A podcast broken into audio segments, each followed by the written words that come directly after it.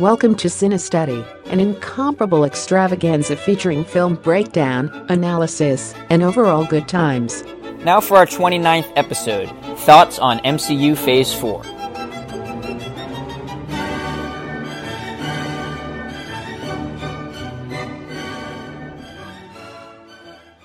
Hello, everybody. Welcome back to Cinestudy. I'm your host, Dylan, and in today's episode, I will be reviewing the recent announcements of the Phase 4 movies of Marvel. Marvel, of course, has put out 23 movies, I believe, up to this point, and they've done so in sort of phases. Phase 1 was kind of the origin stories of a lot of the big characters leading up to the Avengers. Phase 2 was just kind of taking that to the next level, and Phase 3 was all the big epic event ones that you've now seen, such as Civil War, Infinity War, and Endgame.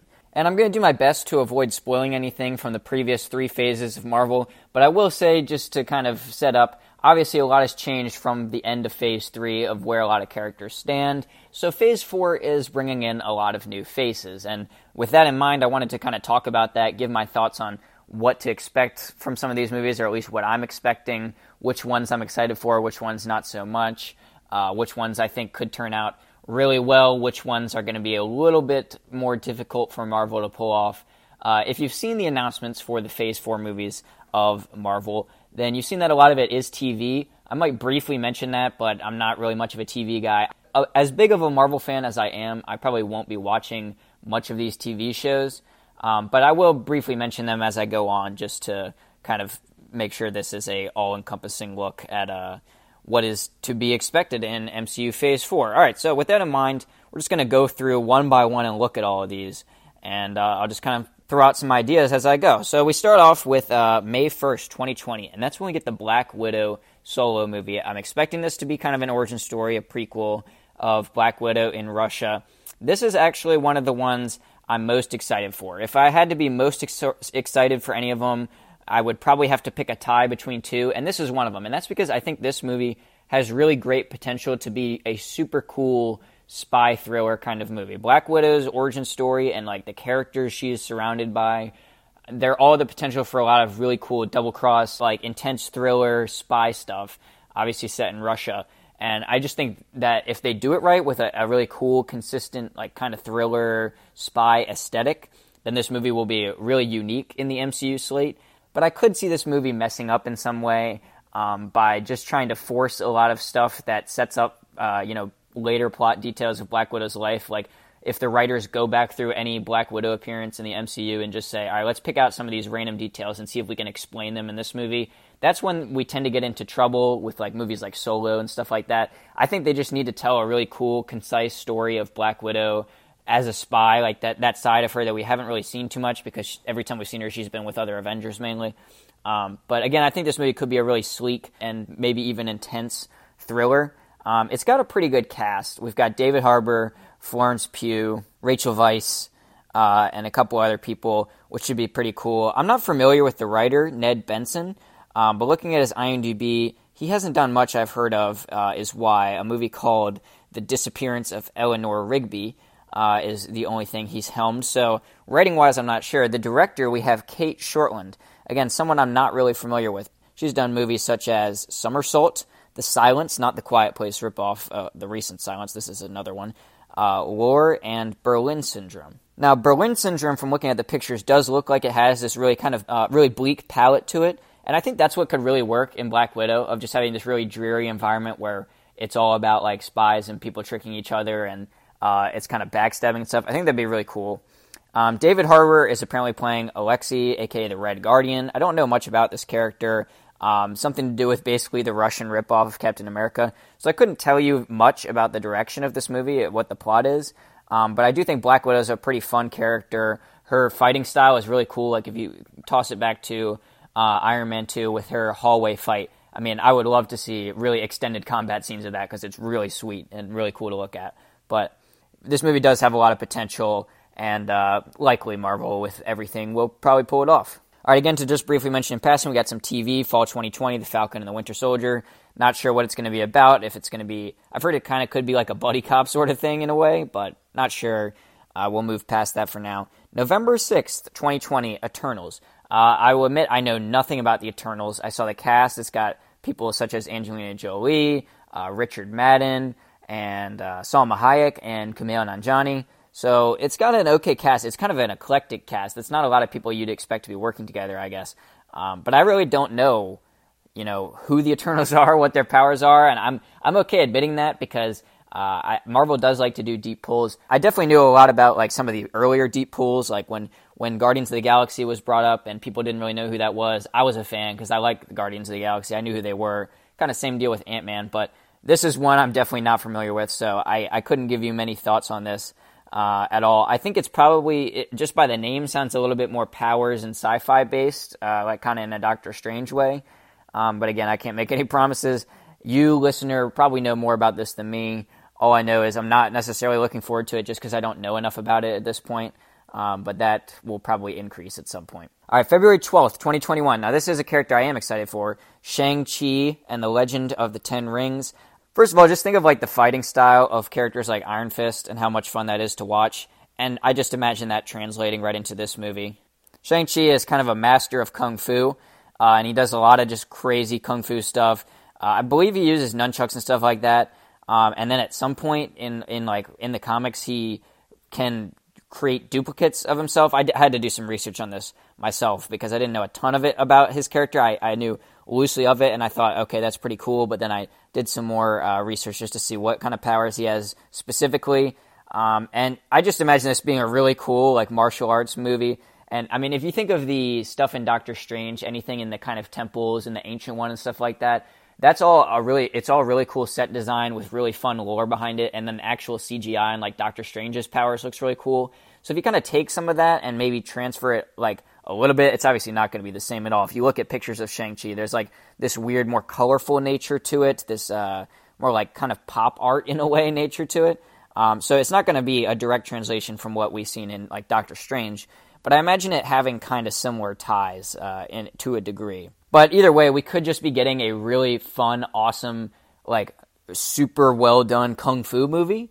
And that's something that just has not come out in a while. And with Marvel at the helm, it'll probably be awesome. As far as cast and directors go, uh, I don't really know much about the people in this movie. Uh, Awkwafina is in it, and then you got Simu Liu. I hope I'm saying that right, playing Shang-Chi. Uh, it's being directed by Destin Daniel Cretton, uh, who did The Glass Castle. Um, and really not much else. That's the other thing I noticed. There's not a lot of returning directors in Phase 4. Of course, we, we'll, we'll get some later, but there are some faces who have not helmed Marvel movies. Marvel likes to do that. There's been a lot of directors who are just new ones, um, but then stay on for their franchise. Um, so this is just kind of another example of that, of bringing in someone else that maybe you wouldn't expect to do a Marvel movie. But, you know, again, I think we could just be getting a really fun and like maybe even over the top kung fu movie. And I mean, who doesn't want to see that? Okay, next on the slate, this is the one that is tied with Black Widow for being most most excited for it, uh, and that is May seventh, twenty twenty one. Doctor Strange and the Multiverse of Madness. First of all, if you don't know much about uh, what this movie is going to be, I've heard rumors that this could be going for a more horror aspect, and I think that would be really cool. Now, I'm not much of a horror fan, so that kind of deters me a little. I'm like, oh, I, I, do, am I really gonna have to sit through a horror movie? But it's Doctor Strange also with Scarlet Witch going to be in this movie. And with a name like Multiverse of Madness, it probably has big implications for the rest of the MCU of the multiverse being introduced. So it's something I will definitely see, no question. The horror stuff is kind of like, uh oh, I, I really am, I'm not good with horror. I'm not a fan of horror. Um, but I think with these characters, it'll be really cool, really creative. Um, the powers of both of these characters are just so awesome and trippy that I think this movie will basically be what those five minutes of Doctor Strange being first introduced to the powers of the Ancient One, where he's like flying through galaxies and stuff. I think this movie is going to be a lot of that, actually, um, which again is one of my favorite sequences from that movie. Uh, it could be overwhelming if, if they use it a lot, but I think this movie will be pretty intense and pretty awesome nonetheless. Uh, again, Scarlet Witch is in this. A friend of mine thinks Scarlet Witch will actually just go off the rails and be the villain in this movie. Um, and he gave me a, a, big rundown of this about, you know, she's lost a lot. The only person that cared for her was Vision during Civil War after she caused all that collateral damage. Now Vision's gone, stuff like that. Where I could see her having a dark side or turning to that. There, there's talk that the villain in this movie is a character named Nightmare. Um, but there's so many examples of Marvel bringing in villains or characters that are just there to advance one tiny plot element that it could be a mislead. Uh, for example, there's been plenty of characters like that. You've got uh, the golden the, the golden race of people in Guardians of the Galaxy 2 that are pretty much there just to set up Adam Warlock and then maybe have some expendables in the final battle at Ego's core. Um, you got characters like Sonny Birch and Ant Man and the Wasp, who really has no significance to the plot, just advances a couple details and allows Luis to have his super fun monologue again. You got characters like Crossbones and those other kind of five minute villains. That's what I like to call them, is five minute villains, where you've got the villains that are just in the opening scene. So Crossbones fighting at the beginning of Civil War. Um, that guy with the monocle, whose name I forget at the start of Age of Ultron. You're going to get a lot of these if you look at all the MCU movies. Could Nightmare just be another example of that, or a side villain as the Golden One was, or maybe if even if you want to include like the Grandmaster from Thor Ragnarok in that conversation, you could. There's probably a lot more examples because uh, obviously there's so many Marvel movies. I just don't feel like picking through them all and, and giving a ton of examples here. But I think you get the idea is that there's a lot of these characters that are really just plot point vehicles Nightmare could be one of those um, because the evidence that Scarlet Witch could go off the rails, I just gave a little bit of it, but he gave a lot more based in a lot of comic plot lines and stuff, which was pretty convincing. Marvel does tend to stray away from a lot of the plot lines, like the movie Civil War is a lot different from the comics of Civil War, but it was a pretty logical argument. I liked it. Um, will it happen? Not sure. Uh, either way, I think this movie is going to be awesome. And uh, just for the visual aspects alone, I think this movie will really shine. If they go the horror route, I think Marvel can nail that. They've had some scary sequences in the past. Even if you just look at the recent uh, scene in Spider Man Far From Home, I'm not going to spoil anything um, by saying that, but if you've seen the movie, you know what sequence I'm talking about, where there is kind of some you know horror elements introduced, especially with playing with sound. And so, so Marvel's going to be capable with this, no matter what route they take it, um, because they could take it just like the original Doctor Strange route, or a new horror route. They're doing it with two characters who have really awesome powers, so I think no matter what, this movie is going to be awesome. Directly after, this is what's also interesting with the whole Scarlet Witch theory, because directly after, in the spring of 2021, uh, although it doesn't specify, this could be before May 7th, 2021, is WandaVision. It doesn't seem like it could just be a coincidence that two Scarlet Witch things are coming out at pretty much the same time. I think there's got to be some plot line that reaches across the two. Um, could that be Wanda like opening the multiverse to like get another version of Vision. That was kind of the theory my friend posited, um, which would make a lot of sense. Her like opening a rift in the multiverse because she's trying to get Vision back, and that leads to the horrors that Doctor Strange has to fight in Multiverse of Madness. That's a really cool idea, and uh, and then it would also. Uh, you know, in just a strict Marvel sense, you know, they're there to make money, and that would make you want to go buy Disney Plus to watch the TV show, which is ultimately what, what they want. So that all makes sense. I'm really interested to see how those two play off each other what they thought, what kind of plot lines they bring in, or uh, or maybe even throw away. Um, but again, with the whole idea of a multiverse, it could have big implications for the rest of the MCU, unless, of course, Doctor Strange is able to just like shut the multiverse down by the end of the movie or something. Um, I don't think they're going to pull any oh Iron Man's back kind of plot points, but they co- could pull some small ones like oh hey one of the Infinity Stones is back here now and now some other villain has it, stuff like that, like little things like that. Okay, after that, we got two TV shows in the spring and the summer of 2021. We got Loki. I believe this is going to be Loki, like playing a bunch of different characters, like using his illusions a lot. I think it's going to involve the alternate timeline that was introduced in uh, Endgame. Uh, I don't. I think it's just going to be really fun to see Tom Hiddleston as that character again. I think he's one of the best, if not the best, Marvel villain we've had. Um, and so it's going to be really. He's just such a fun character to watch. Um, and so I, I think that TV show will be pretty good. We also got What If, uh, apparently an animated TV show um, with a lot of the same casting of big characters. Like I think Robert Downey Jr. is going to come up again, Chris Pratt. You know, a lot of these people, big characters, are going to come in it. And basically, what What If's going to be is just you know theorizing about other Marvel scenarios. Like, what if Thor did go for the head? Or what if Captain America never took the super soldier serum? Maybe I'm, I'm just kind of making up some, but basically taking like key moments from the MCU and saying, all right, what if they didn't happen? And then just they're going to have like kind of a I, am guessing mostly comedic, like uh, montage of all how all the events, the big moments you love from the MCU change. Um, so that would be pretty fun. That's the one TV show I'm probably interested in the most, um, followed by either Loki or Falcon and Winter Soldier. Um, so I'm interested to see how that does. I think it'd be pretty cool. Um, we got two more movies here. I'm going to skip ahead a little bit and come back to the next movie um, because this is a TV show that I want to mention because I really don't have anything to say about it. Uh, and that's in fall 2021, uh, the Hawkeye TV show. Uh, is this going to involve Hawkeye's daughter? Is kind of the question right now because I thought I saw some art that showed that. Um, nobody knows. Jeremy Renner could be back, maybe not. Uh, I like Hawkeye. Good that they're giving him some more time. Uh, he really got to shine in Endgame, so you know I'm, I'm satisfied with that. But they want to do a TV show, that's fine. Probably won't spend too much time there. Okay, to cap off what has been announced, the end of Phase Four. There's one other kind of bonus thing here that I'll talk about in a second, but for now we got one more thing, and that is on November 5th, 2021. Uh, we will be getting Thor, Love, and Thunder. Now, before I talk about this, I do want to mention this is a very short phase, um, not necessarily in terms of content, but in terms of time span. It felt like Phase 3 was by far the biggest phase Marvel had in terms of the scope of the movies, the amount of movies, and the time period in which those movies came out. Phase four kind of brings it back to you know just a few movies. Actually, if I count here, we've got five, I believe, not including the bonus one. So it definitely brings it back down from how big Phase three was. It's kind of like a you know a good milestone reset point for Marvel. Um, but anyway, back to the subject at hand: Thor, Love, and Thunder. So I don't know what to expect for this movie, um, which is it's kind of half the reason it's not up there with Black Widow and Doctor Strange in my most anticipated Phase Four movies. Those two, I, am like, oh, I'm looking forward to the horror aspect of Doctor Strange, or oh, I'm looking forward to maybe the cool spy direction we're going to get with Black Widow. Because I don't know a lot about Thor: Love and Thunder, I just know the people involved. I don't have as much to like theorize about. I don't have as much to look forward to, I guess, and that makes it not as big of a movie I'm anticipating. But it is still pretty big, especially when you got Taika Waititi helming it again. Uh, if you listen to our Thor Ragnarok episode, episode two, you know I loved that movie. Grant loved that movie, so we're excited to see him take the reins again. Um, but it's when it comes to the cast that I'm just, I guess I would say I'm more confused, and that's why I don't know what to expect or can necessarily look forward to anything.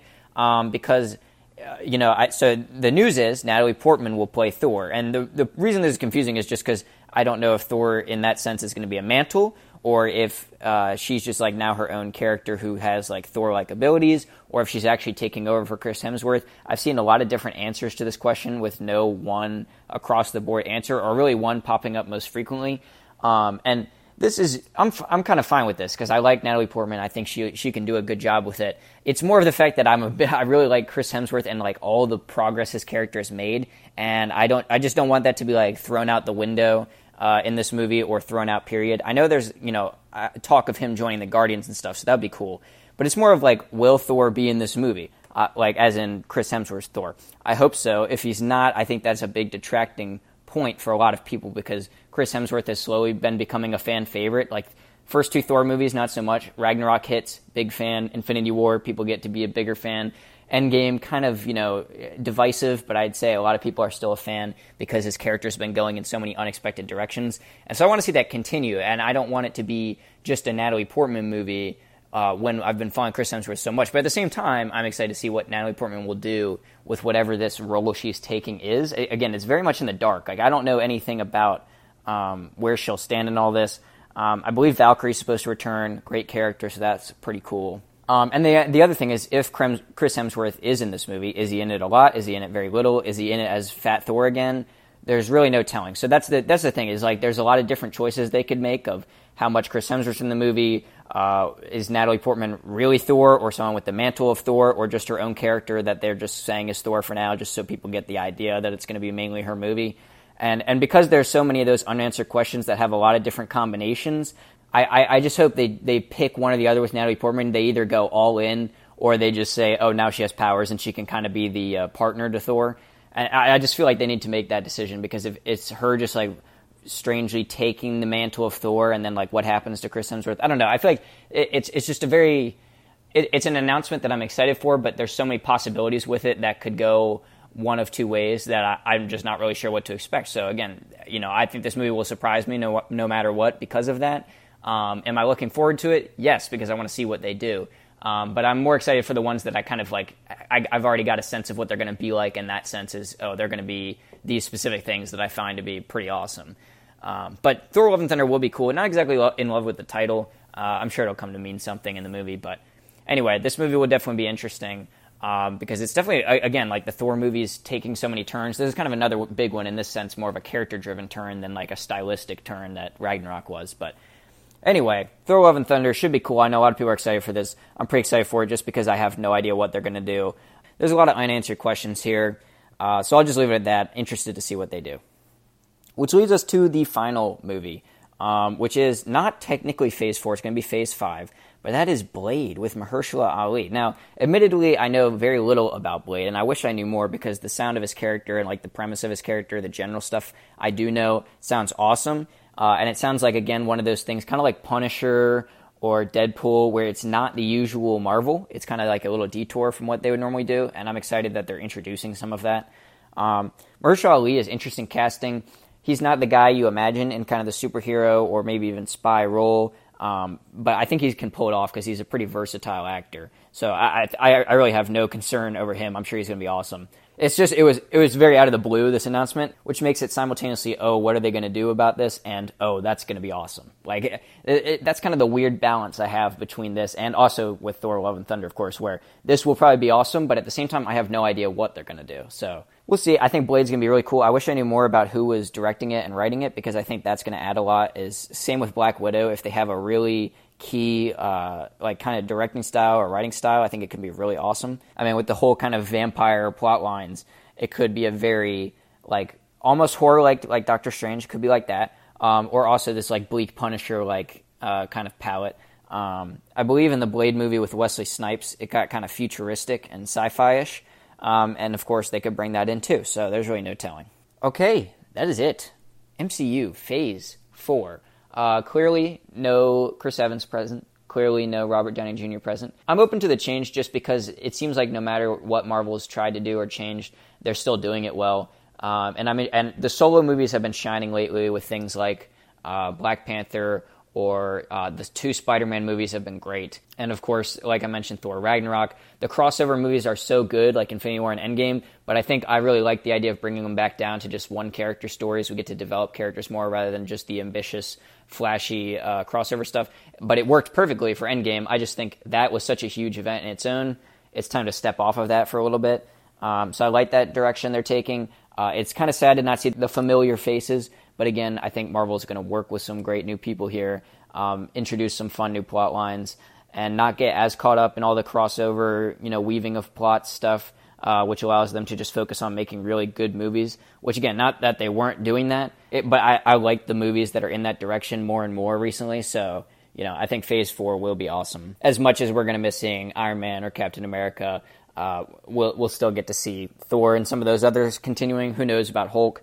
But we spent so much time with characters like Iron Man, Captain America. I feel like their arcs are really so full and like complete now that it makes no sense to keep going indefinitely with them. Like you know James Bond because there's so many movies with him. He doesn't really have like plot lines of change that much anymore. Whereas it's really cool to just look at Iron Man one to Endgame and see like the very complete arc.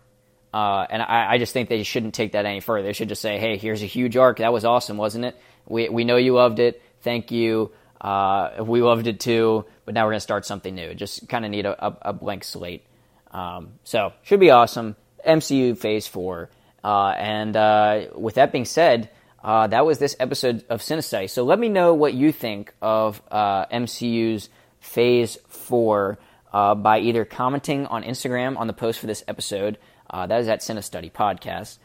same for Facebook, Cinestudy Podcast or emailing us at cinestudypodcast at gmail.com. Now, I am disappointed nobody has answered the call last week of uh, did Jake Gyllenhaal break the fourth wall in Spider-Man Far From Home. So I am a little bit disappointed in that. Maybe somebody's still out there who's going to listen to the episode and will let me know. Maybe when we have more listeners, I will resurface the question in a later Marvel episode. Uh, but for now, the question remains unanswered. So if you do have that answer, please let me know. Uh, refer to the Spider-Man Far From Home episode, episode uh, 27? No, 28. Gosh, I can't count uh, and let me know.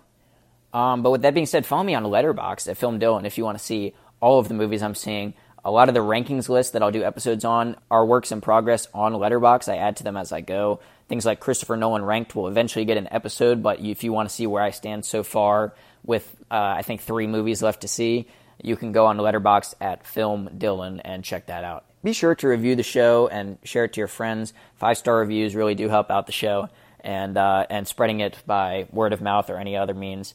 Uh, again, does the same because at the end of the day, as I always mention, I do like to talk to these movies with other people, uh, and that is what this show's about. So, give me your opinions, give me your recommendations and suggestions. Uh, but for now, that is this episode of Cinestudy, episode twenty-eight. I guess I can't. Why can't I count? I think it's twenty-nine. Yeah, because 27 was Princess Bride. All right, forget about this. This is stupid. Thank you for listening to CineStudy. I'm Dylan, and I'll catch you next time. Thank you for listening to CineStudy.